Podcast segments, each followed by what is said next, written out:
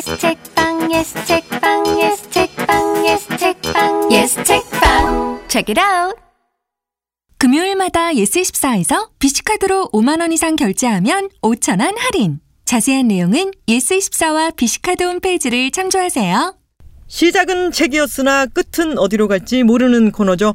삼천포 책방 시간입니다. 삼천포 책방은 김하나의 측면 돌파 코너 속 코너죠. 저는 톨콩이고요. 저는 단호박입니다. 저는 그냥입니다. 단대리님 그 크리스마스 연주 실황 네. 네 반응이 아주 네 드디어 터졌어요. 아 진짜요? 네 제가 인스타그램에 올렸는데 아유 다들 또 미인이라 그러고 아 그럼요. 네, 멋있다, 뭐. 트위터에 뭐 단대리님이즘 뭔들 아주 폭발적인 반응을 얻고 있습니다. 팬클럽 생기나요? 솔직히 그걸 안 보신 분은 많으시겠죠? 그걸 안 보신 분은 모르시겠지만 이렇게 트리가 있고 얼굴은 진짜 한 요만큼 나오거든요. 아, 근데 그 사진을 보기 전에는 상상을 할 수 없어요. 인간이 그 영상으로 피아노를 친다는 걸 상상할 수가 없어요. 아무리 열심히 설명해도 머리에 안 그려져. 그리고 그것만 터진 게 아니죠. 저희의 순위도 터졌습니다. 아, 이번 추석 연휴 시작과 대박. 함께 이경미 감독이 출연하고 그리고 여러 가지가 맞아 떨어지면서 계속해서 어, 타전이 막 오는 거죠. 네. 저희가 처음에는 팟캐스트 아이튠즈에서 전체 24위를 했다. 그래서 경사가 났죠. 아니 그래서 전체요? 진짜 전체? 막 이랬는데 도서 카테고리가 아니고. 어, 네, 예스 전체. 24가 또 24위를 했다니 너무 신기하고 기분이 좋았는데 그 이후에 네, 더 올라갔어요. 조금씩 조금씩 오르더니 21위까지 갔었죠. 16위까지 갔어요. 16위까지 아, 진짜요? 갔어요. 아, 제가 휴일이라 체크를 안 했더니 그냥. 그것도 청취자분이 직접 트위트 올려주셨어요. 음.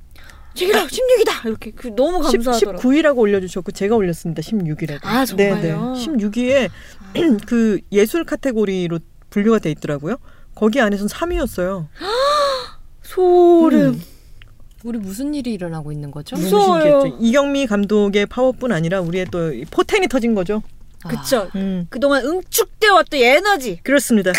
우리 책이라우스 구성하는 어, 김하나의 측면 돌파 삼천포 책방 그리고 오은 시인이 아. 진행하시는 오은의 옹기종기와 어, 오은 시인이 거기서는 또 불현듯이라고 나오는 불현듯님과 켈리님 프랑스와 엄님이 진행하는 어떤 책임 이렇게 네 코너가 함께 공조 작업으로 아, 우린 드림팀. 예술 3위를 이뤄낸 거였어요. third prize. no? Third, third prize. 네, 네. 어 그거 그거 아세요? 뭐요? 어, 갑자기 나 또 생각났네. 예전에 안선영 씨가 했던 안선영 씨가 누구죠? 그 개그우먼. 개그우먼이신데 이거 진짜 뜬금포거든요.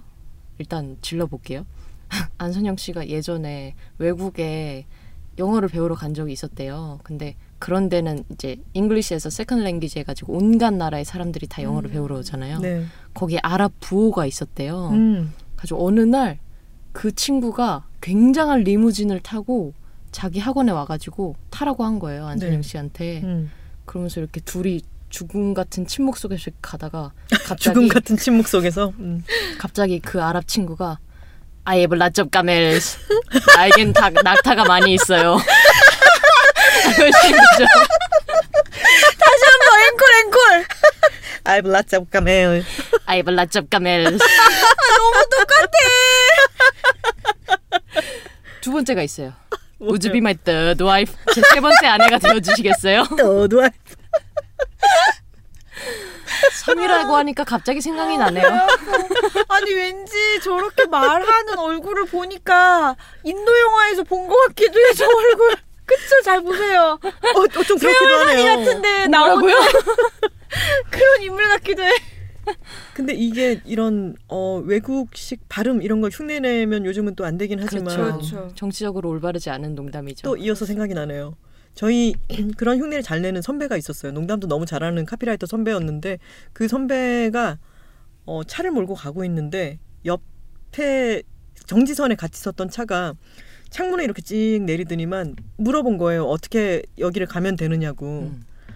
에이, 인터컨티넨탈 호텔로 이탈리아 분이셨나 보다. 그랬나 봐요. 그래서 이 선배가 너무 자연스럽게 go straight Do not turn left and ask one more time, okay? 이렇게 얘기를 했다는 거예요. 알아들었어요? 오케이 이러고 갔다는 거예요. 인터컨티넨탈 호텔. 어 뭐야 단호박 너무 잘해.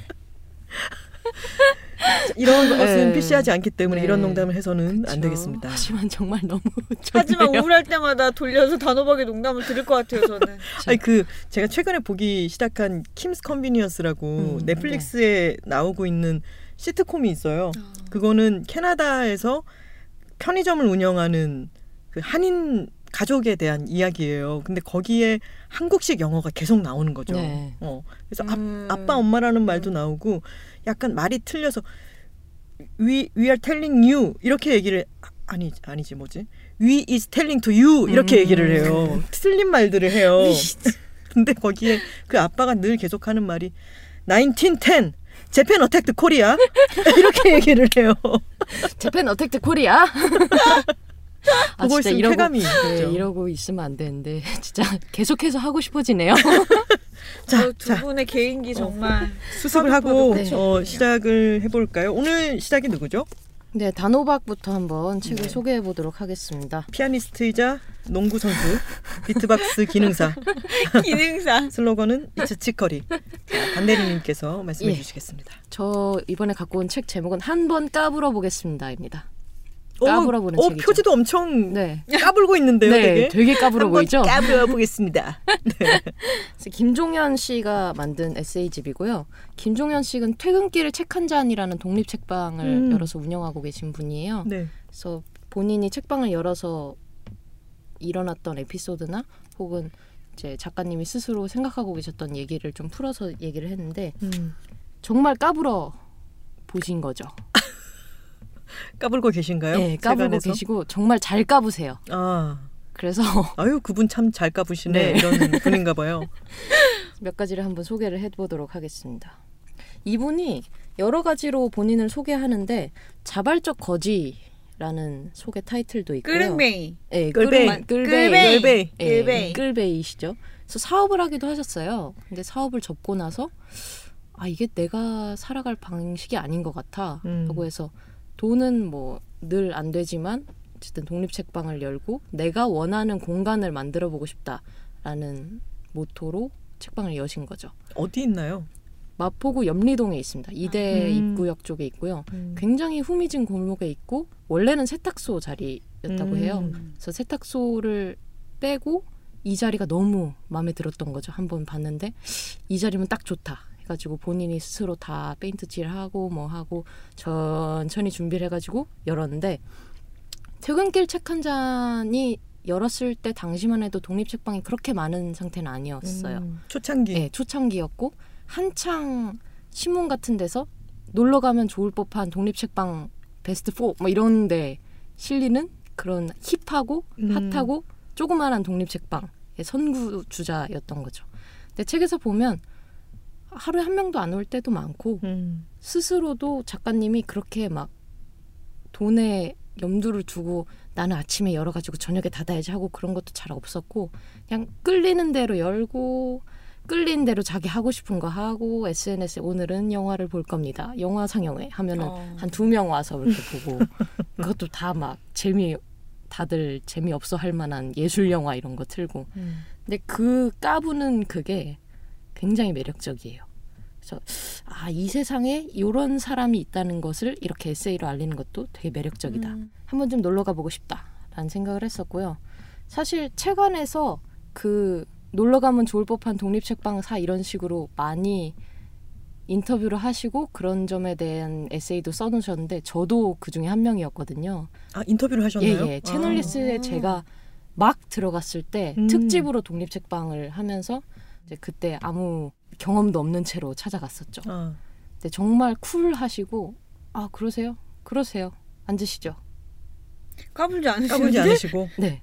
음. 그러니까 이분의 모토는 싫어요를 되게 잘 하시는 분인 음. 거예요. 아, 매력적. 그래서 어떤 게 있냐면 어렸을 때부터 무엇을 해야 된다는 게 너무 많으니까 약간 아버지가 밥 먹어라 하면은 밥을 먹고 싶다가도 갑자기 막 샤워하러 들어가고 막 그런 청개구리 파였던 거죠. 음. 그래서 남들이 볼 때는 약간 아 쟤는 뭐 눈치도 없고 막 그런 식으로 살아도 되는 거야 막 하는데 이분이 책에 쓴 게 버트런트 러 버트런드 러셀의 러셀의. 얘기를 인용을 했는데 굶어 죽지 않고 감옥에 가지 않을 정도로만 여론을 존중하면 된다라는 말을 쓰셨어요. 음. 그러니까 정말 까불면서 사시는 분인 거죠. 근데 이 까불면서 사는 게 이 책을 통틀어서 계속 나오니까 이게 하나의 가치관으로 인정이 되고 그냥 아 쟤는 그냥 아무 생각 없이 노는 사람인 애가 아니라 아 저것도 하나의 어떤 인생의 가치관이 될 수 있겠구나라는 게 설득이 되는 거예요 이 음. 책을 통해서 그리고 굶거나 감옥에 가지 않는다는 게 그 까불 까불무의 경계선이 되겠군요. 그렇죠. 까불은 맞춤법이 어떻게 나요? 부에다가 리을 미음인가요? 까 불무의 그쵸? 까 불 그렇게 해야 되지 않을까요? 미음이 되겠죠. 리을 네. 미음. 까불 네. 아버님께 전화해서 한번 여쭤볼까요? 아버님 이것의 명사형은 어떻게 됩니까? 까불다의 명사형. 그래서 이분이 되게 재밌는 얘기- 일을 많이 하셨어요. 이 책을 하고 이 책을 출간하고 나서 한 일이 아무도 안 불러줘서 작가가 직접 하는 출간 사인회를 여셨는데 이걸 어떻게 하셨냐면 저희의 이제 경쟁사죠 G사 네. 앞에서 하는데 들어가서 하면은 허락을 안 받은 거니까 안 네. 되잖아요. 음, 음. 그래서 앞에 계단에서 하셨어요. 그 G 문고에 안 들어가시고 음. 그 앞에 계단에 앉아서 그냥 나는 9월 며칠 몇 시에 있을 거예요. 오세요 하고 이렇게 A4, A4 용지 접어가지고 우주 데스타와 함께하는 셀럽 사인회 이런 거 여시고 한 시간 동안 앉아 계시는 거죠. 어. 그런 걸 하시는 분이세요. 그래서 사인을 받아가신 분들은 좀 계셨을까요? 좀 계신 것 같았어요. 음. 그 인스타를 보니까 앉아 계신 사진은 있고 받아가는 사진은 없더라고요. 근데 아. 아. 마 댓글의 상태로 봐서는 누군가 슬퍼. 다녀가시지 않았을까. 음. 근데 그게 슬픈 게 아니고 그냥 정말 이 작가님이 즐거워서 하는 일들을 하는 거예요. 네. 까부시는 거죠. 네, 까부시는 거죠. 네. 에너지가 엄청나신 분인 것 같아요. 그렇죠. 그 본인을 실존주의자라고 하시기도 했는데 저는 이 책을 쭉 읽으면서 실존주의도 실존주의지만 제가 봤을 때는 이 책의 키워드는 지금주의자 같아요. 음. 지금 자기가 하는 하고 싶은 일을 해야 한다라는 주제가 쭉 나와 있는 거죠. 근데 그냥 이렇게 들으면 되게 꼰대 같잖아요. 지금 카르페 디엠 현재를 즐겨라.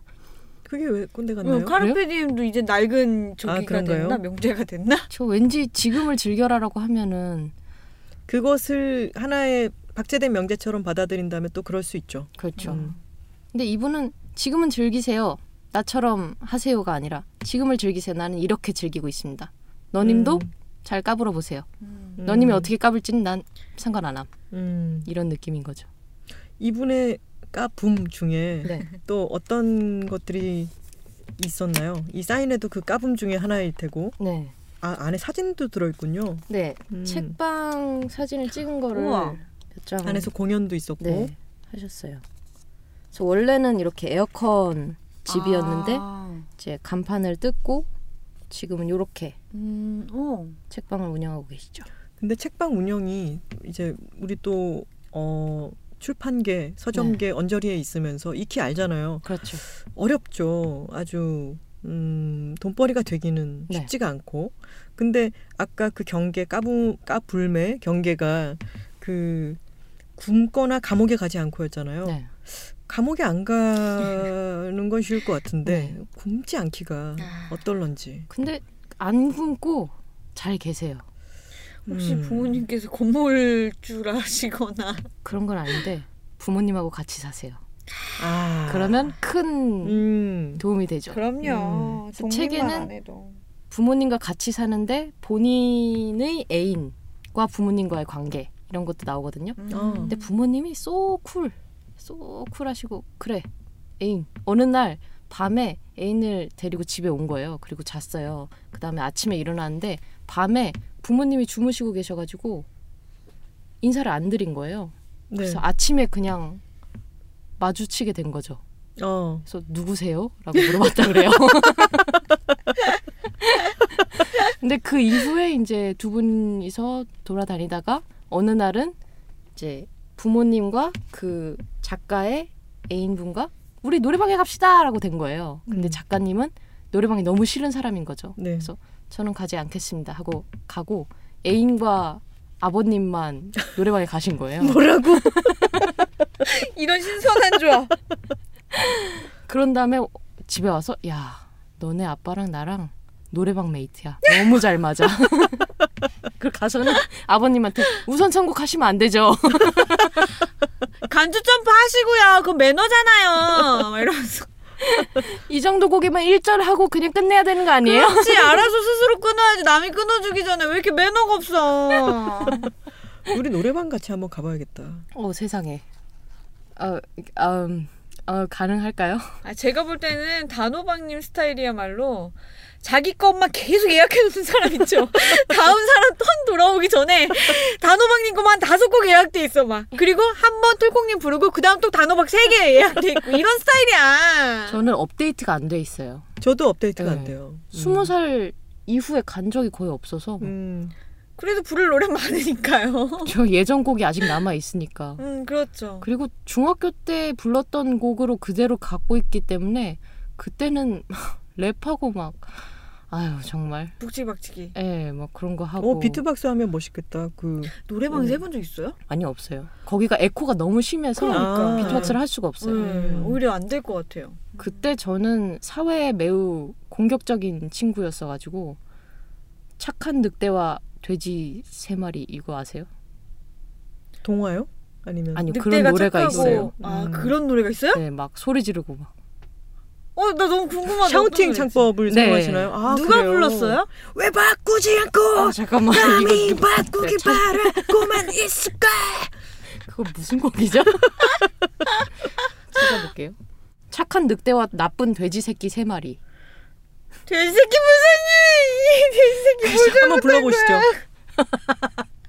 잠깐만요. 가사를 찾아볼게요. 누가 불렀어요? 거리의 시인들. 아 그래서 사실은 늑대가 착했어요. 늑대가 착하고 나, 돼지는 나빠가지고 부동산을 착취하고 아 일도 모르겠어요. 돼지들이 약간 자본가를 상징하는 그런 그렇죠. 것이로군요. 배부른 돼지들, 이 녀석들 이런 착한 느낌. 늑대가 한 마리 살고 있었는데 네. 배고프지만 착하고 그렇게 성실하게 살고 있었는데 어느 날 돼지 세 마리가 와가지고 우리 집을 지어주면 식량을 줄게라고 한 거예요. 그래서 늑대가 열심히 집을 지었어요. LH 공사를 빗댄 게 아닐까요? 그 당시엔 LH 공사가 없어가지고 아, 그런가요? 예. 네. 그래서 벽돌로 짓고 벽단 나무로 짓고 돈을 달라고 했는데 돼지 새끼들이 문을 닫은 거죠. 음, 그래가지고 억티. 착한 늑대가 이제 이렇게는 살 수 없다 하고 이제 머리띠를 메고 나의 봉급을 지급하라라고 하는 순간 이제 나쁜 돼지 새끼들이 나오지 않은 거예요. 집은 튼튼했으니까. 아, 음. 이게 자본가들과 이런 노동 계급의 그렇죠. 어 착취 네. 이런 단호박님의 돼지 새끼 진짜 어떤 그 올곧은 관심사였군요. 아주 그 20대 때부터의 그렇죠. 부동산 뭐, 뭐 부정의 이런 거요. 음, 예. 음. 단결 투쟁 자본가와 노- 노동자 간의 어떤 관계 이런 것들. 예, 중학교 2학년 때 그런 거 생각하고. 망할 capitalism 막 그렇죠. 하면서. 음 좋아 아름다운 새싹이야. 다시 까붐으로 돌아가 볼까요? 네. 까붐 약간 차붐 같다 그죠? 그래, 맞아요, 맞아요. 까붐. 그래서 이분이 결혼식을 요새는 잘 안 가신대요. 음. 지금 이 순간 열렬히 사랑한다고 해도 앞으로 그럼. 열, 영원히 할지 어떻게 아냐. 그럼요. 그래서 그 이야기는 바꿔서 얘기를 해야 된다는 거죠. 신랑 뭐뭐군 신부 뭐뭐냐를 아내로 맞아 평생 아끼고 사랑하고 싶을 만큼 지금 이 순간 사랑합니까? 음. 음. 아내를 맞아 평생 아내로 하겠습니까?가 아니고 지금 이 순간 그렇게 느낄 만큼 사랑합니까? 라고 물어야 되는 거 아닌가? 아니, 음, 나는 더 거죠. 삐딱한 것 같아요. 아니, 사랑하는지 그걸 왜 꼭 그 사람한테 말을 해야 돼? 우리가 그냥 결, 결- 같이 살겠다고 결정했는데 왜 뭐 모르는 아저씨 와가지고 아니면 아빠랑 친한 누구 아저씨 왔겠지. 와, 아니면 뭐 대학교 때 은사님 오셨든가 뭐 오셔 양복 한 벌 받으셨겠지. 뭐 와가지고 너 뭐 사랑하냐 영원히 살 거냐 말 거냐 그럼 왜 물어봐 그 아저씨. 근데 그 결혼식이라는 게 차- 사실 뭐 친족 사회 안에서 그리고 자기가 아는 수많은 사람 앞에서 이 한 사람과 평생 함께 하겠다라고 하는 사실은 정신 나간 선언을 하는 게 의미가 있는 거잖아요. 그러니까 그런 선언은 정말 모순이야 정신 나간 선언과 의미. 어 근데 나는 결혼식이야말로 정말로 로맨틱하다고 생각하는 게 결혼은 미친 짓이라고들 하잖아요. 네. 근데 그런 미친 짓을 감행할 만큼 그 순간 정말 그런 마음이 드는 상태에 약간 비정상적인 정신 상태를 식으로 만든 것이기 때문에 로맨틱할 수밖에 없죠. 음. 역시 사랑주의자의 이 시각과 저 같은 아니 근데 기독교에서도 의식과 재래는 굉장히 중요해요. 그것이 이단을 가르는 기준 중에 하나거든요. 음. 그래서 이단이에요. 사랑에도 의식이 굉장히 중요하다고 저도 생각합니다. 그래서 어 저는 이제 점점 결혼식이 간소화되거나 결혼 안 하고 그냥 혼인 신고를 하고 살기도 하는데 저는 이 마음이 같이 살겠다라고 하는 마음이 결혼을 해야겠다라는 마음이라면은 일종의 식을 그 어떻게 됐든 식을 사람들 앞에서 올리는 것은 의미가 있지 않을까라고 생각하는 축이에요. 음, 그렇죠. 이분이 책에서 주로 이제 책방 얘기도 많이 하시는데요. 예전에는 책방을 하면서 이게 무슨 의미입니까 하면 별 의미 없는데요? 라고 그냥 음. 싫어요 마인드로 대답을 했었는데 점점 책방이 어떻게 보면 숨구멍일 수도 있겠다라는 생각을 하셨다 그러더라고요. 음. 애초에 책방을 열 때 누구한테 잘 보이고 싶은 것도 아니었고 그냥 내가 하고 싶어서 했다. 뭐 무슨 책방이냐고 그런 거 없다라고 했는데 점점 아 누구한테 이 책 공간이 자기 이야기를 할 수 있는 공간이구나. 누군가 와가지고 그냥 허시탄회하게 자기가 지금 하고 싶은 이야기를 풀어놓고 자기가 원하는 책을 보고 그런 공간이 어떤 사람한테는 숨구멍일 수 있겠구나라고 해서 요새는 그런 손님들한테 책방이 어떤 공간이고 싶나요? 라는 질문을 받으면 숨구멍 같은 곳이라고 대답을 한다고 하더라고요.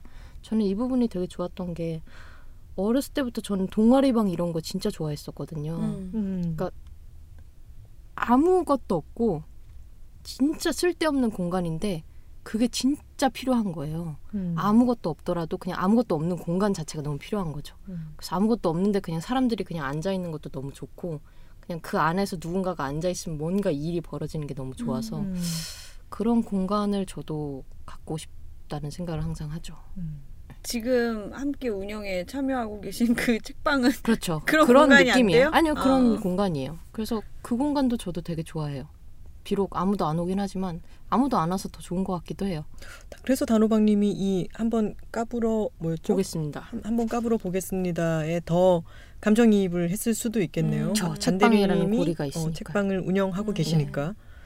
근데 단대리님은 예전부터 그러면은 그런 동아리 방이라고 하는 것은 동아리가 있어야 동아리 방이 있는 거잖아요. 네. 근데 그런 동아리 활동 같은 것을 적극적으로 많이 하신 편이었어요. 너무 좋았어요. 음, 그게 테니스부 이런 건 진짜 싫어했거든요. 네. 그 운동부 특유의 위계와 기수제와 이런 건 되게 싫어했었는데 음, 그냥 그 공간 안에 누군가 모여 있고 그게 어떤 필요 조건이 아닌 일을 한다는 게 너무 좋았어요. 음. 음.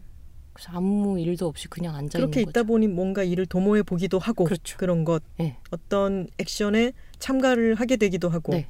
음. 그래서 대학교 때 제 꿈은 NPC 같은 존재였어요. NPC가 뭐냐면 게임에서 넌 플레이어 캐릭터인가? 왜 음. 항상 좋은 아침이에요 왈도 하면서 맨날 태스크 주는 그런 캐릭터 아. 있잖아요.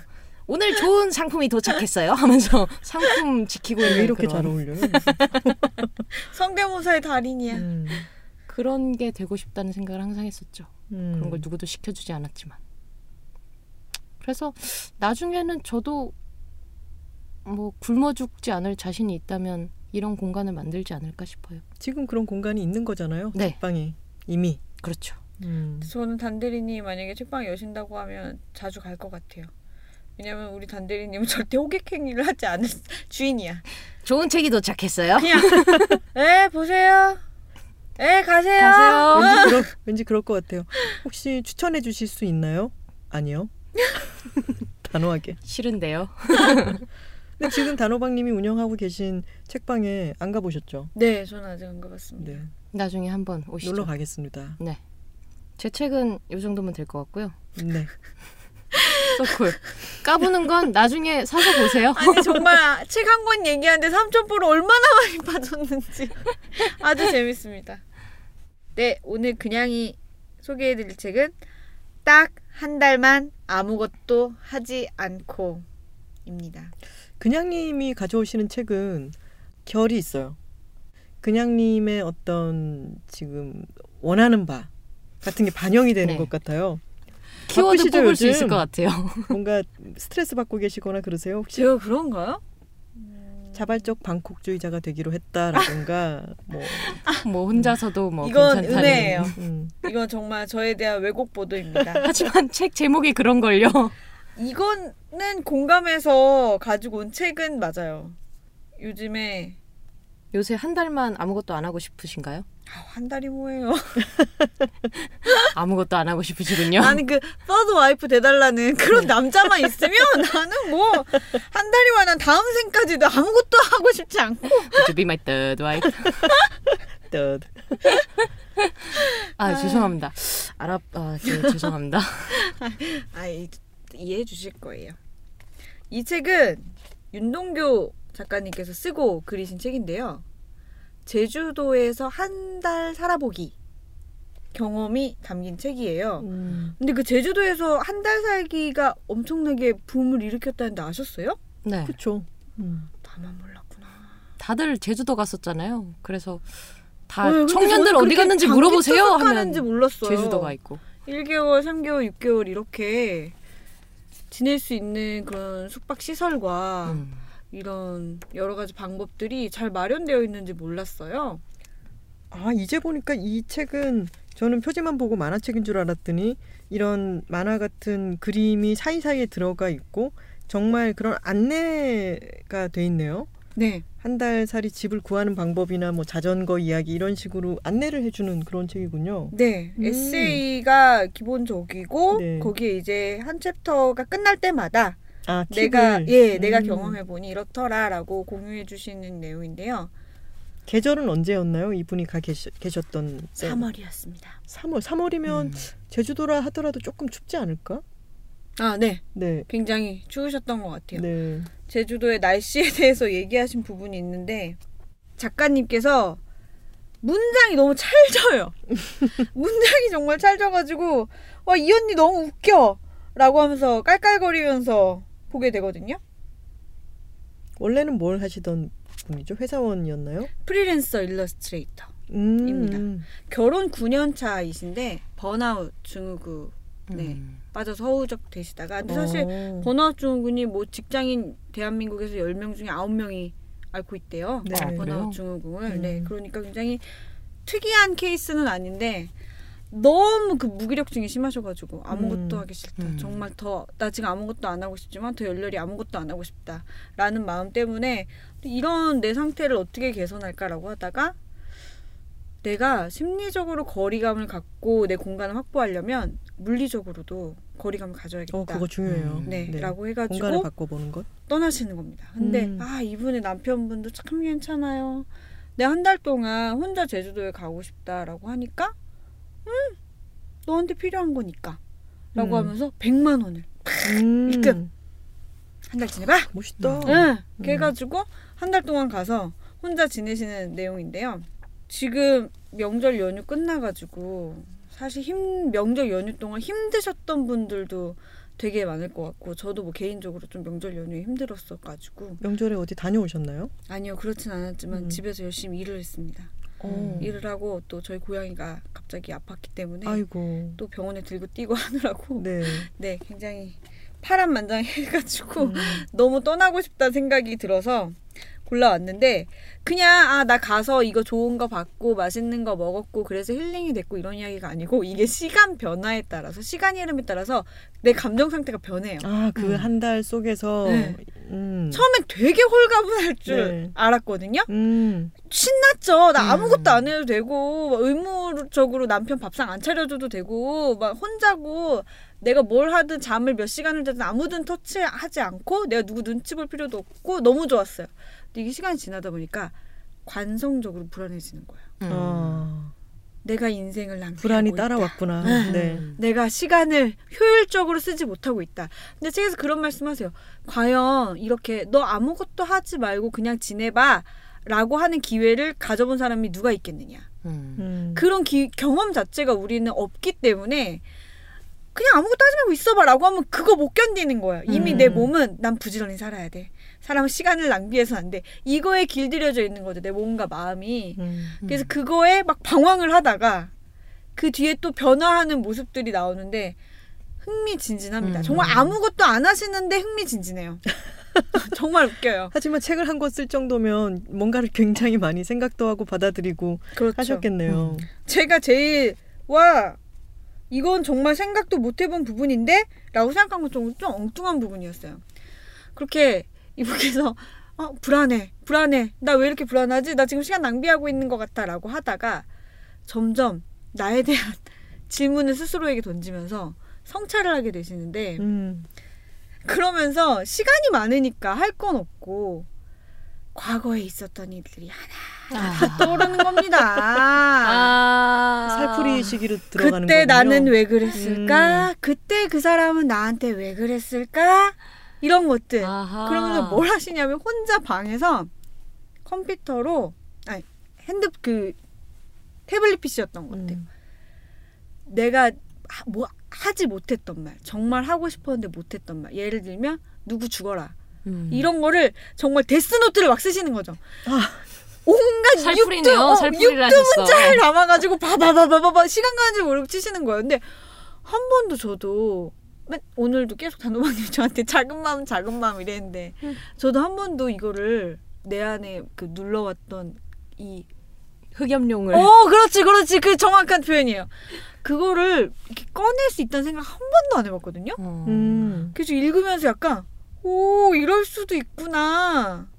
그런 생각이 들어서 굉장히 흥미로웠어요. 음. 그 부분이. 음. 저는 정말 아무것도 안 하는 상태는 못할 것 같아요.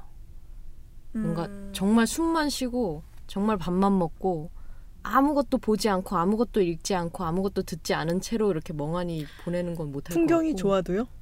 그게 아무것도 안 하는 게 아니에요. 그래요? 왜 그거는 수감 생활이죠. 그건 수감 그거 생활이고 그쵸, 그거는 수감 생활이죠. 어. 여기서 아무것도 하지 않는다는 건 나에 대한 어떤 구속이 없잖아요. 나는 그냥 아침에 일어나서 밥 먹고 그냥 창밖 쳐다보면서 차 한 잔 마시면서 한두 시간 보낼 수도 있고 아니면은 아유 감귤밭에나 구경 가볼까 하고 그냥 나가서 돌아다니고 올 수도 있고 그게 다 아무것도 하지 않는 삶인 거죠. 음.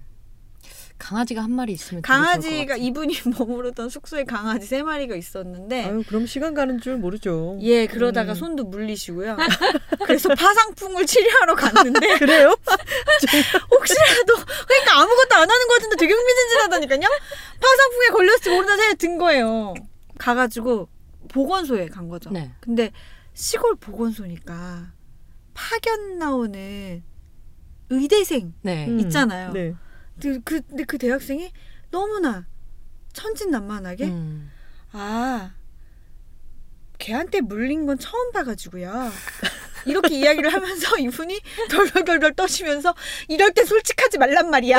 이런 마음의 외침을 담고 있고 아무것도 안 하지만 진짜 파란만장한 하루하루예요. 음. 그래서 그랬습니다. 돌아올 때는 소감이 어땠을까요, 이분은? 그거는 책에서 확인하셔야 돼요. 아 그래요? 네. 아 밝힐 수 없는 수 정도예요? 없는, 없는 거예요?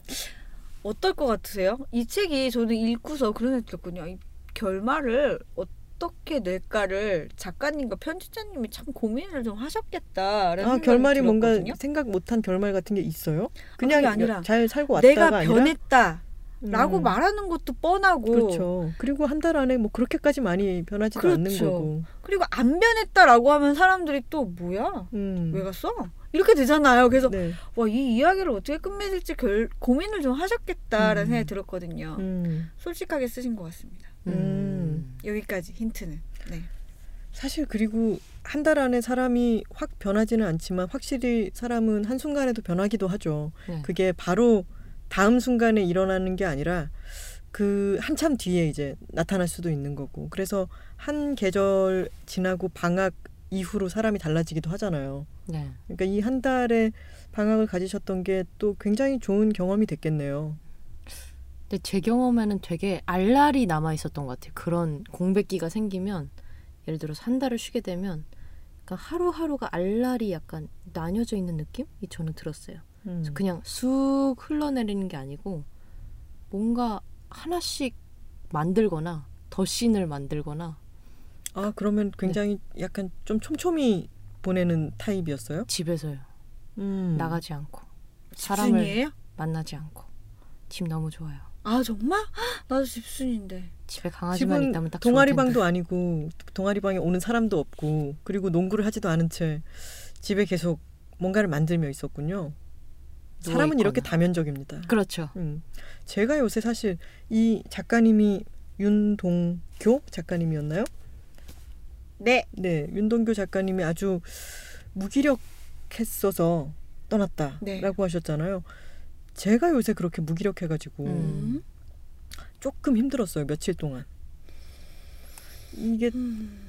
그럴 때 있지 않으세요? 환절기라서 그런 것 같기도 한데 네, 있죠. 해야 될 일들은 있는데 일이 손에 안 잡히고 어 계속 누워 있고 싶고 음. 어막 좀 나가서 산책을 하고 싶은데 몸이 너무 찌뿌둥하고 이게 며칠 이어져 가지고 이럴 때 제가 스스로 아 지금 좀 쉬어도 돼 여러 스케줄 지금 딱 며칠 비었으니까 쉬어도 돼라고 저한테 얘기를 하고 싶은데 또 그게 잘 안 되더라고요. 음. 네. 그 제 친구 중에 하나는 자기한테 쉬는 자기 자신에게 굉장히 관대한 친구가 있는데 저는 그것도 좀 연습해야 될 부분이 아닌가라는 생각이 들었어요. 음. 음. 그렇죠. 근데 한 달씩 사는 거는 또 다른 개념일 것 같아요. 저는 어쨌든 대학에 다닐 때나 회사에 있을 때나 일주일이나 이주일이 한계치였기 때문에 그거를 좀 이렇게 압축해서 쉬어야 된다는 그런 감정이 있었던 것 같아요. 음, 그래서 그냥 이렇게 TV를 보고 일주일을 흘려보내면 안 된다라는 생각이 좀 있었던 것 같아요. 음. 근데 한 달이 만약에 주어진다면 또 다른 모습이 그렇죠. 나오지 않을까 음, 싶어요. 한 달 동안 TV만 볼 수 있어요.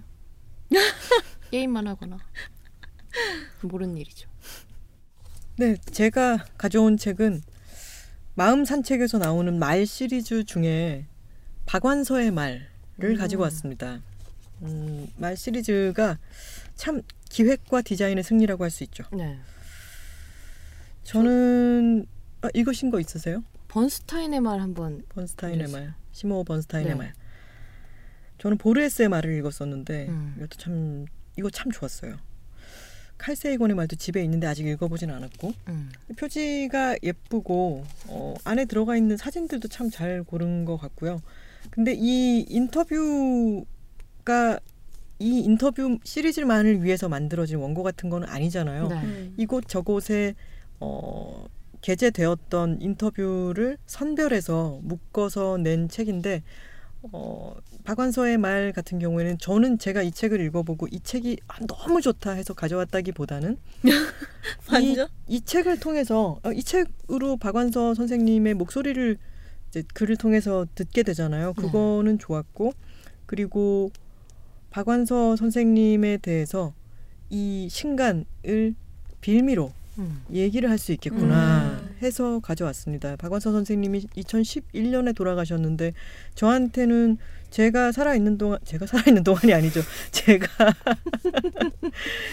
어, 책을 읽는 동안 계속해서 신간을 내시고 네. 또 인터뷰도 나오고 하셨던 분이시니까 지금 돌아가신 지 7년이 지났는데 신간이 더 이상 이렇게 나오지 않는다는 게 음. 조금 아쉬운 거죠. 안- 음. 그래서 박완서의 말이 나왔을 때 반가웠고 이 책을 통해서 만약에 박완서 선생님의 책이 익숙하지 않은 청취자가 계시다면은 좀 선생님을 다시 한번 음. remind를 할 수 있지 않을까라는 음. 생각이 들어서 가져왔고요. 음, 이 책을 읽어 보면 음, 제일 처, 처음에 한 몇 장 안 읽었을 때 저의 대빡침 포인트가 왔어요. 그게 뭐냐면 선생님이 무슨 말씀을 하시냐면 선생님한테 빡치는 건가요? 선생님한테 빡쳤어요. 네. 정말? 인터뷰어가 이렇게 묻습니다. 선생님은 아드님을 잃고 나서 신은 여자보다 남자를 우월하게 창조하지 않았나 하는 의문을 갖게 됐다고 어떤 만남에서 얘기하셨는데 지금은 의문이 풀리셨는지요? 이, 이 부분을 보고 뭐라고요, 선생님? 음. 제가 아는 그 선생님이 맞으신가요? 이런 생각이 들었죠. 근데 그때는 88년도에 박원산 선생님은 사녀 일남을 두었는데 그 일남이 25세 죽게 되죠. 음. 그리고 남편도 같은 해에 돌아가셨어요. 그러니 그 상실감이 얼마나 컸겠어요. 그리고 그 이 방금 얘기했던 그 의문과 싸우는 것이 나의 고통이었다라고 하는 대답이 이제 나오면서 이 말에 대해서 풀이 풀이가 아니라 이제 대답을 해주시는 거죠. 이게 너무너무 내밀한 생각이지만 나의 내 딸 중에 하나를 잃었을 때 과연 이렇게 절망스러울 수 있을까? 음. 내가 느끼는 이것은 무엇인가? 해서 너무너무 어, 힘들었다는 거죠. 네. 근데 그래서 이제 다시 인터뷰어가 물어요. 그 렇게 돼서 딸보다 아들이 더 소중하다는 결론에 이르신 건가요? 그렇게 잡아뗄 수 없는 미묘함이 있어요. 그러면서 이제 아들이 유명을 달리한 시기가 왜 왜 딱 그런 더 힘든 시기였는지 음. 등등에 대한 이야기도 나오는데 이 부분에서 내가 제가 이 책을 더 읽어야 되나 말아야 되나 약간 고민을 했지만 이 부분은 어 왜곡이 있는 것 같아요. 어, 음. 꿈꾸는 인큐베이터라고 하는 책에 그런 부분이 나와요.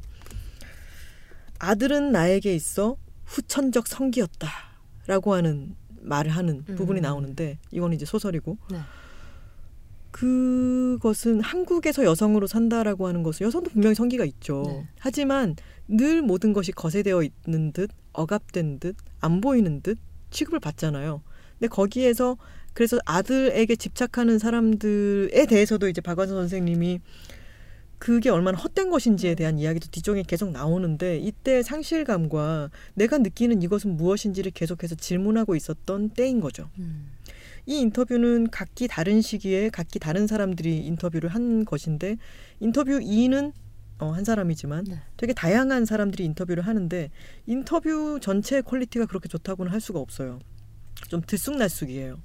그리고 그 중에 어떤 교수라는 한 분이 인- 던지는 질문들은 제가 아주 무례하고 불쾌하다고 느꼈어요. 음. 근데 그게 서 있는 여자라고 하는 당시에로서는 82, 82년생 김지영이 불러일으키는 이런 것들 음. 효과 같은 것들을 일으킨 그런 여성 여성의 문제를 바라본 소설이었는데 여기에 대해서 뭐 당신은 페미니스트냐부터 시작해서 이 김모라고 하는 교수가 던지는 질문 같은 것은 지금이랑 똑같아요. 음.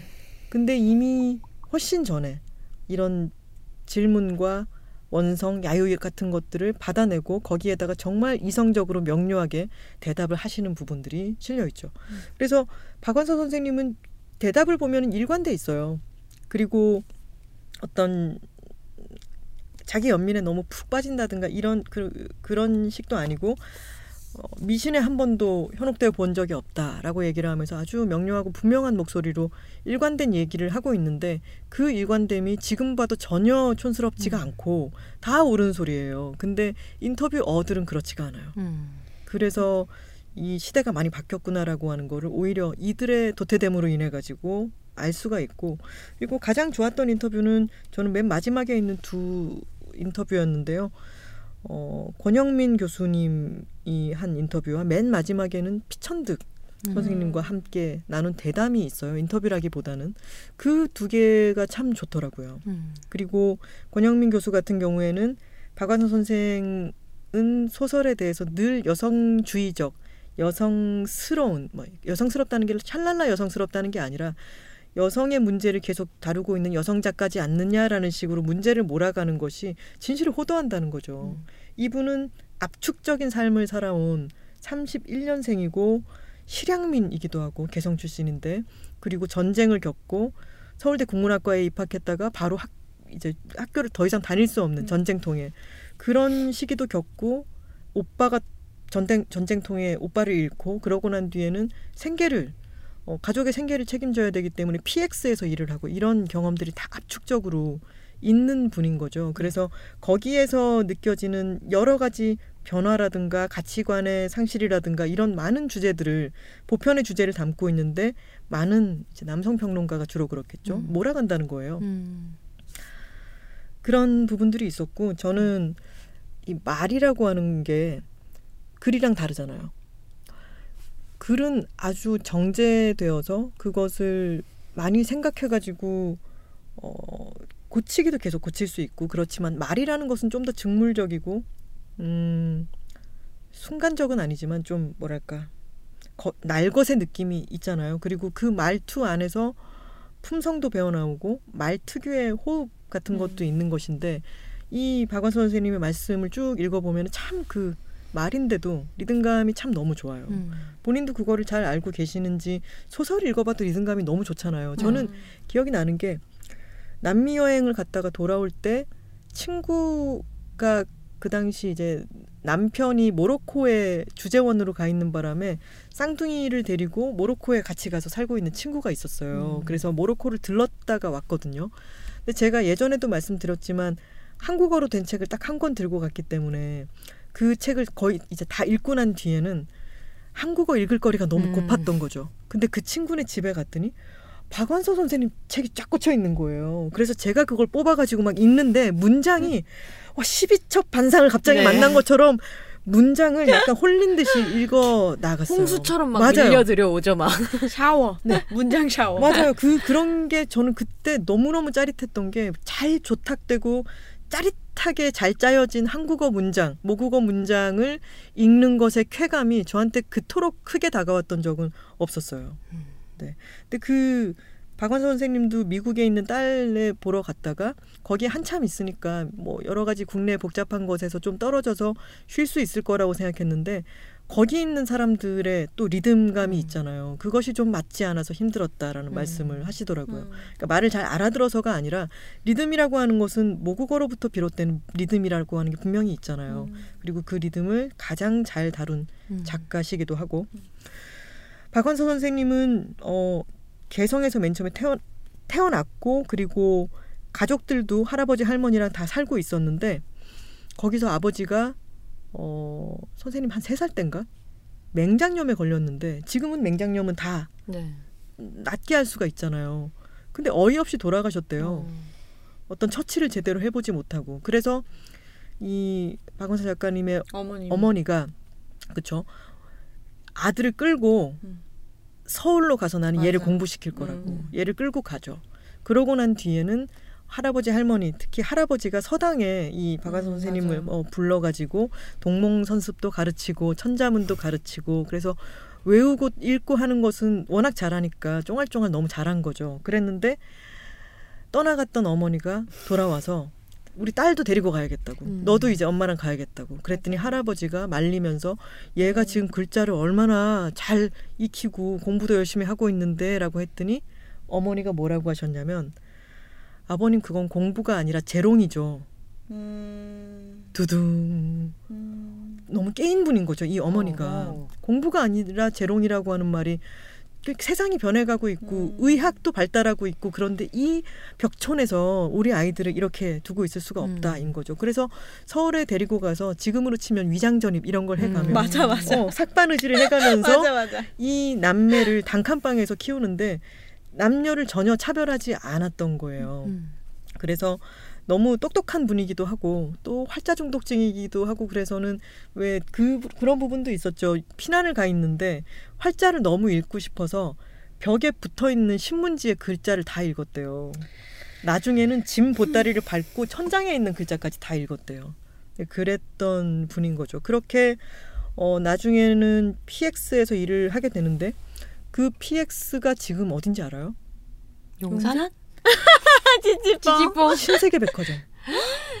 있는 그 어디 자리였 신세계 백화점이요? 명동. 명동. 네. 예전에 제가 그만 턴 음. 싱하는 누가 다 먹었을까를 네. 읽을 때 그때 PX 위치 이런 거를 읽다가 어딘지를 찾아봤더니 그그 자리더라고요. 근데 거기서 일을 할 때 거기서 이- 이제 양인들의 초상화를 그려주곤 하던 화가가 있었죠. 가난한 화가가 있었죠. 그 화가가 바로 박수근 선생님이었습니다. 네. 그래서 박수근 선생님은 한 장당 6달러를 받으면서 쉼없이 초상화를 그렸어요. 왜냐하면 이걸로 가족들도 먹여 살려야 되고 하기 때문에 계속해서 hand to mouth인 거죠. 계속 그림을 그려야 했고 굉장히 성실했지만 빛을 생에 이제 생을 마감하기 전에 빛을 보지 못했어요. 근데 나중에 유작전이 열린 거죠. 음.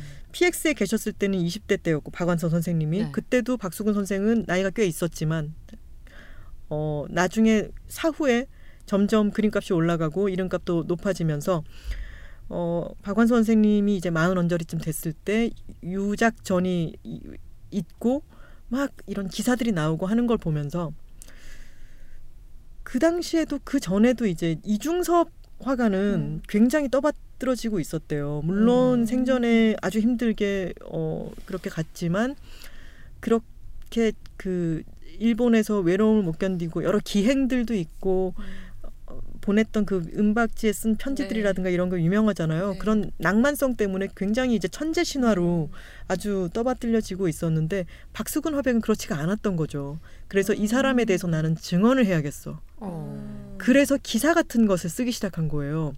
내가 박수근 화백에 대해서 증언하리라. 어. 그래서 평생 한 번도 글을 써보지 않았던 습작 한 번 써보지 않았던 가정주부가 사남 일녀 다섯 명을 키워서 맨 어린 남자애가 초등학교를 이제 들어가게 보내고 난 뒤에 글을 쓰기 시작했는데 이 글을 쓰다 보니까 재미가 스스로가 별로 없더라는 음. 거죠. 그래서 쓰다 보면은 이건 너무 밋, 밋밋하니까 조금 더 뭘 더 넣고 음. 싶고 그런 갈등이 있다가 어느 날 이걸 소설화해야겠다라고 결정하고 난 뒤에는 글이 일사천리로 풀렸고 이것이 등단을 하게 되었으며 그 이후로 40년간 쉼 없이 창작 활동을 하면서 우리 문단의 거대한 산맥이 되신 거죠.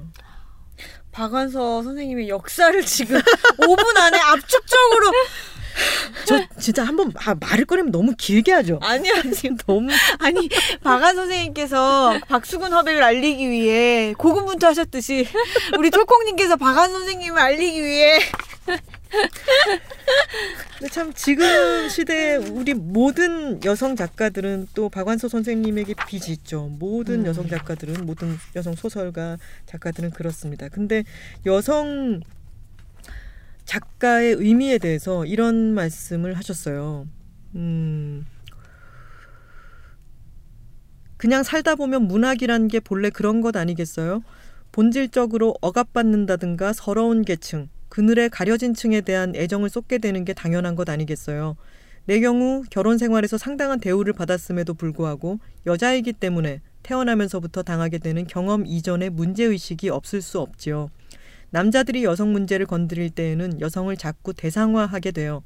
그러나 여성은 체험만으로도 여성 문제를 잘 쓸 수 있다고 봐요. 음.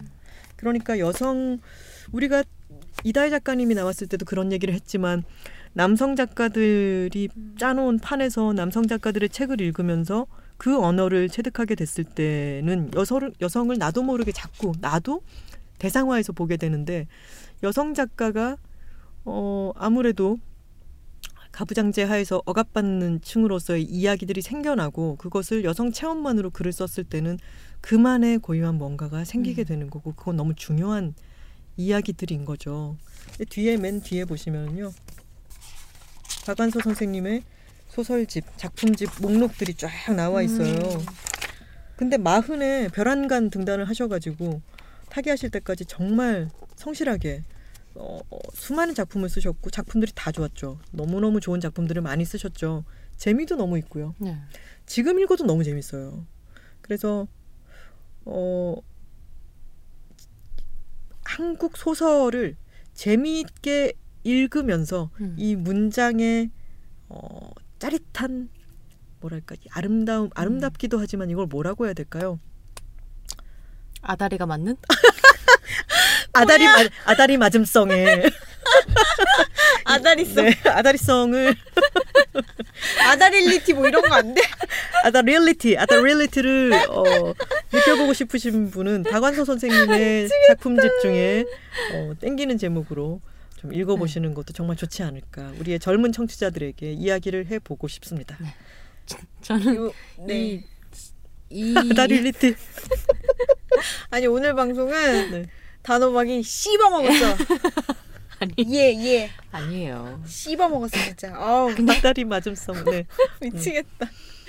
근데 저는 이 박완서 선생님이 계속 그렇게 작품을 쌓아 올린 게 어쨌든 성실성이라고 생각을 하는데 그 성실성은 40 전까지 그 사남 아니 사녀 일남을 먹이고 입히고 재웠던 그 하우스 초어 집안일의 성실성에서도 어느 정도 영향을 받지 않았을까라는 생각을 한 적이 있었어요. 하지만 이분은 또 중산층이시고 그래서 이 맞아요. 사람을 여러 거느리고 그렇게 하셨습니다. 네. 네. 저는 진짜 한 부분에서 정말 깜짝 놀랐던 게 1970년대 예를 얘기하시면서 자식들이 수학여행을 가거나 어디 놀러 갔다 오면 빨래를 산더미처럼 나한테 주고 갔다. 그럼 그걸 손빨래를 하는 시절이었잖아요. 음. 근데 저한테는 그거를 손빨래 한다는 사실이 너무 충격적이었던 거예요. 음. 처음에 읽었을 때는. 음. 그래서 내가 수련회를 갔을 때 그 옷을 던져놓는 걸 그걸 어떻게 손빨래를 하지? 라고 음. 충격을 받았던 기억이 있었거든요. 맞아요. 사녀 일남을 키운다는 것은 그 당시에는 여러 뭐 집안일을 도와주는 상주하는 그런 사람들도 있었지만 정말 어려운 일이고 대단한 일이기도 하죠. 근데 그런 경험들이 이런 부분이 있어요. 제가 참 좋았던 부분이 이런 부분이 있어요. 어느 정도 차오를 때까지 기다려야 해요. 취미로 하기엔 글 쓰는 건 힘들어요. 어, 요 70년대 20대 젊은 작가들이 활동하던 시기에 40살은 늦은 거였지요. 그게 제가 처음 각광받은 요인이기도 했어요. 차오를 때까지 기다렸다는 게 지금까지 오래 글을 쓸 수 있게 하는 것 같아요. 음. 차오를 때까지 기다렸다는 것. 그러니까 20대에는 자기를 막 꺼내놓고 싶어하는 그런 작가들도 많잖아요. 네. 근데 이분은 아이들을 키우고 가정주부로 살면서 많은 것들이 차올랐겠죠. 그리고 관찰력이 아주 대단한 분이니까 많은 것들을 자기한테 영감을 주거나 소재를 던져준 것들은 문학 작품은 없다는 거예요. 자기 음. 주변에 있는 생활에서 발견했던 것을 잘 기억하는 분이고 그게 아주 오랫동안 차올랐던 거죠. 음. 그리고 피천득 선생님이랑 나눈 대담이 참 좋은데 그건 아주 맑은 느낌이에요. 한번 읽어보셨으면 좋겠고 그 대담에서 나온 부분은 아니지만 제가 참 좋았던 부분이 박완서 선생님 말 중에 카톨릭 신자셨잖아요.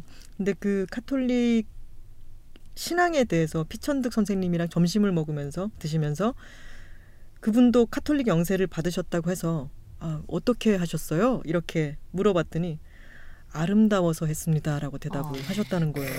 그게 그것이 나에게 무슨 위로가 되고 내가 설득이 되고 이런 게 아니라 아름다워서 영세를 받으셨다는 거죠. 그런 종교의 종교에서 참 좋은 부분이 그런 음. 거지 않아요? 네. 대성당이 아름답고 절에서 울리는 어떤 소리 같은 것들이 아름답고 그런 것들 때문에 위안을 받기도 하잖아요. 그렇죠. 음. 저의 경우에는 박원 선생님의 많은 이야기들 물론 이야기들을 아주 재미있게 읽기도 하지만 저는 문장 자체를 읽는 게 너무 쾌감이 있어요. 음. 네, 그래서 어, 다시 한번 remind가 된 김에 박완서 선생님 책을 또 몇권 음. 꺼내서 읽어봐야겠다라는 생각을 음. 했습니다. 저는 인터뷰집을 볼 때마다 좋으면서도 되게 무서운 게 저희도 인터뷰를 하잖아요. 그냥님이랑 저랑. 그래서 인터뷰를 볼 때마다 한 문장, 한 언어, 한 말이 이제 마음에 나오면 성공한 인터뷰라고 생각을 하긴 하는데 하면서도 계속 그런 생각이 드는 거예요. 내가 저 사람한테도 그런 말을 꺼내야 할 텐데 음, 라는 마음이 드는 거죠. 네. 근데 꺼내야 할 텐데라고 생각을 한다고 해서 나오는 건 아니잖아요. 그렇죠. 유도하면 오히려 네. 더 뭐가 꼬이죠. 그렇죠. 네. 막, 막 선생님에게 삶이란 무엇이라고 생각하십니까? 이럴 수는 없잖아요. 항상 읽으면서 좋긴 한데 항상 어려워요. 제 인터뷰는. 정말 정말 어려운 것 같아요. 네. 그 실시간성도 그렇고 어디로 점점 물꼬가 나아갈지는 모르는 거잖아요. 네. 근데 특히나 미국 잡지 같은 거에 인터뷰 같은 거를 보면은 그 작 가 아니 그 인터뷰어가 뭔가를 뽑아내려고 혈안이 되어 있는 게 막 느껴질 때가 있잖아요. 음. 그리고 인터뷰 하고 있는 자기 자신을 너무 의식하고 있거나 음. 그런 자도치 돼가지고. 네 그런 거를 읽을 땐 또 또 좀 불편한 부분도 있죠. 그렇죠. 그래서 인터뷰만의 네. 매력이 있는 것 같아요. 이 책을 보면서 빡치셨다고 하는 부분에서 괜히 아 나는 언젠가 누군가를 빡치게 하지 않았는가 찌찌뽕. 아니에요, 아니에요. 두 분은 두. 분은 그렇게 할 염려가 없어요. 마, 만약에 그 부분을 제가 아까 쉬는 시간에 잠깐 보여드렸지만 개빡치네라고 연필로 제가 써놓은 부분을 읽어보시면 무슨 말인지 아실 겁니다. 어, 제 책 소개는 여기까지입니다. 네 삼천포 책방의 문을 닫기 아. 전에 청취자 여러분의 댓글이 또 밀려 있죠. 우리가 네. 두주 분량이기 때문에 네. 저부터 읽어보고 싶었으나 뭐 아 최베리타스님이죠. 이제 아, 어, 예. 아이디가 이제 눈에 좀, 익네요. 예. 네. 책이라고 팟캐스트를 아껴 아껴 들으려고 했는데 김하나의 측면 돌파는 어제 퇴근길에 삼천포 책방은 오늘 아침에 설거지와 외출 준비 시간에 다 들어버렸다. 엉엉. 어. 이번 삼천포 책방에 소개된 책은 다 읽어보고 싶다. 97번의 봄, 여름, 가을, 겨울. 예민함이라는 무기, 수영하는 여자들 하셨습니다. 감사합니다. 음. 지지님께서 앞으로 전자책도 많이 소개해 주신다니 열혈 애청자는 그저 감읍할 뿐 유유유유 게다가 이번 주 소개한 책도 세 권 중 두 권이나 이북의 존재 예민한 사람을 감동시킬 줄 아는 삼천포 책방 갑니다 가요 냅다 지르러 아 이것도 좋네요. 알아주시네요. 음. 사실 제가 이 97번의 봄, 여름, 가을, 겨울 소개할 때 그 전주에 지지님 댓글을 보고 네. 네. 일부러 e-book 카테고리에서 고른 책이었거든요. 와. 세심해. 근데 세심해요. 아니 근데 이것뿐만 아니라 한 권이 더 있었단 얘기야. 범인 음. 누구예요? 모르시죠? 네. 네. 퀴즈인 걸로. 안 찾아봤어 네, 미국 딸이라도 괜찮아. 그냥님, 단호박님, 톨콩님, 책읽아웃은 이미 미국 진출 성공했습니다. 아메리카! Go to the west to the west. 제가 수개월 전부터 미국 수도 근처에서 워싱턴인가요? 네. 운전하면서 창문 내리고 볼륨 크게 올리고 듣고 있었거든요. 책이라웃 최고입니다. 그리고 황 에디터님, 톨콩님 팬이에요. 라고 덧붙여주셨습니다. 고맙습니다. 깨알 깨알 역시. 스스로와 만나는 꾸르잼님께서 이번에 책이라웃에서 추천받은 예민함이라는 무기 제 인생 책으로 등극하였습니다. 오 그렇군요. 이게 제가 이 책에 대해서 얘기했을 때 두 분이 혀를 끌끌 차셨던 게 기억이 나는데 정말 예, 그랬나요? 아, 맨 처음에? 책, 책 소개를 했을 때 이게 동거인이 저를 이해해보려고 아, 산 책이래요. 맞아요, 그랬더니 음, 음. 톨콩님 감사해요. 구구절절 이해받는 것 같아 참 위안도 되고 HSP로서 HSP가 그 예민함이 민감성이 높은 음. 뭐 어. high sensitive person 뭐 이런 아. 거 일- highly 뭐 그런 것 같아요. 어떻게 삶을 살아나갈지에 대한 기준도 잡게 되었습니다. 밑줄 너무 많이 그었음 하셨네요. 아 도움이 되었다니 반갑습니다. 마루코야님께서 간밤에 누워서 삼천포 책방 듣다가 내가 읽고 있는 책이 소개되어서 너무 반가웠다. 예민함이라는 무기.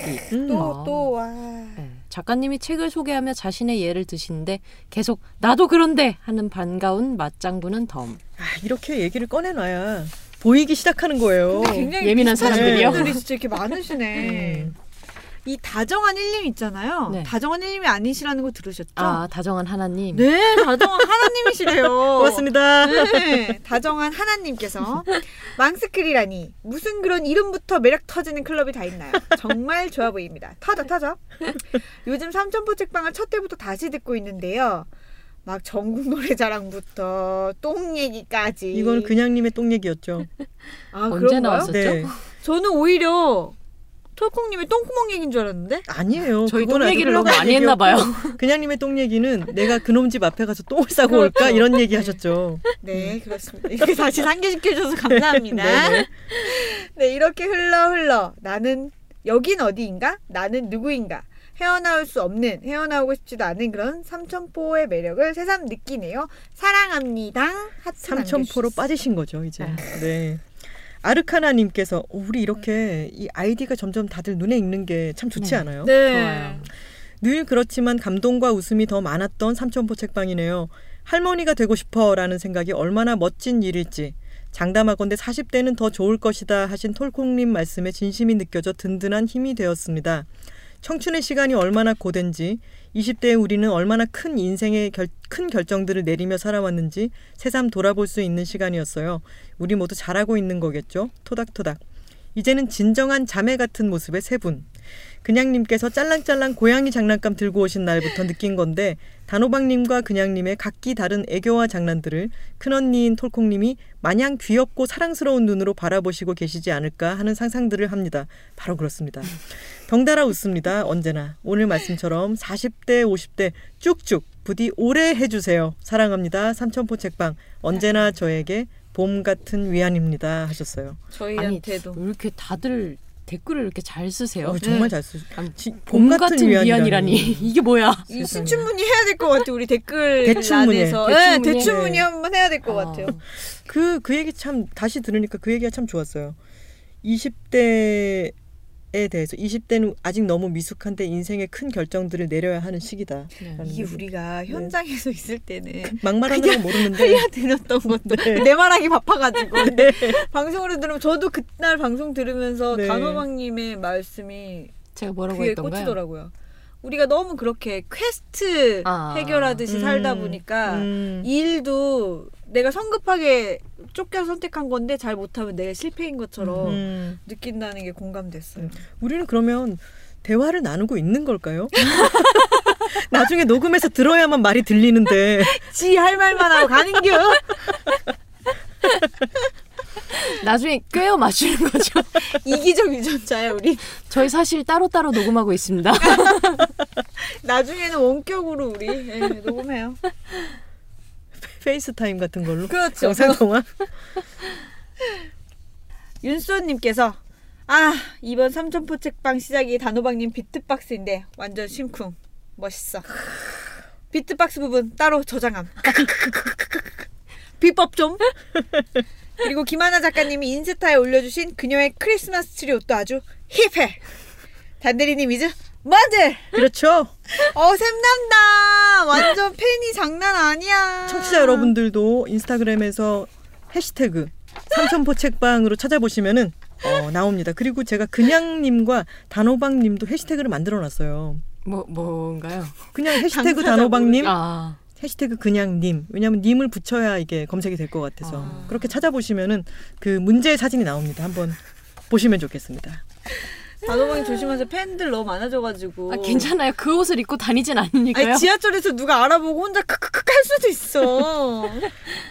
고돌킴님께서 삼천포 책방 들으면서 냉장고 정리를 하는데 내가 이렇게 많은 음식을 버리는데도 마더 네이처가 여전히 나를 필요로 할지 의심스러워진다. 해시태그가 너무 어, 재밌어요. 해주셨네요.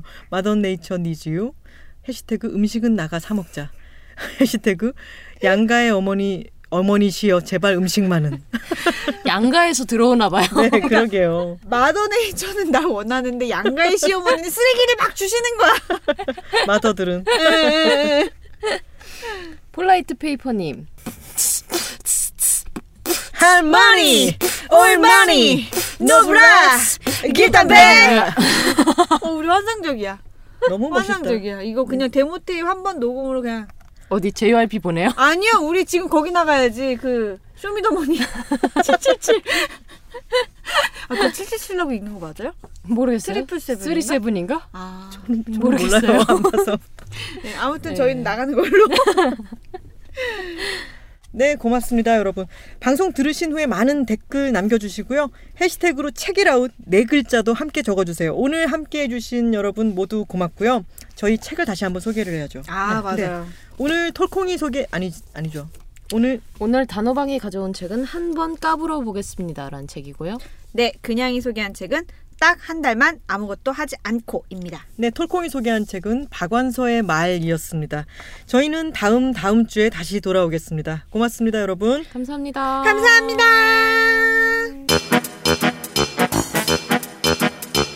빵 예스 책 빵 예스 책 빵 예스 책 Check it out 금요일마다 예스24에서 비시카드로 5만원 이상 결제하면 5천원 할인. 자세한 내용은 예스24와 비시카드 홈페이지를 참조하세요.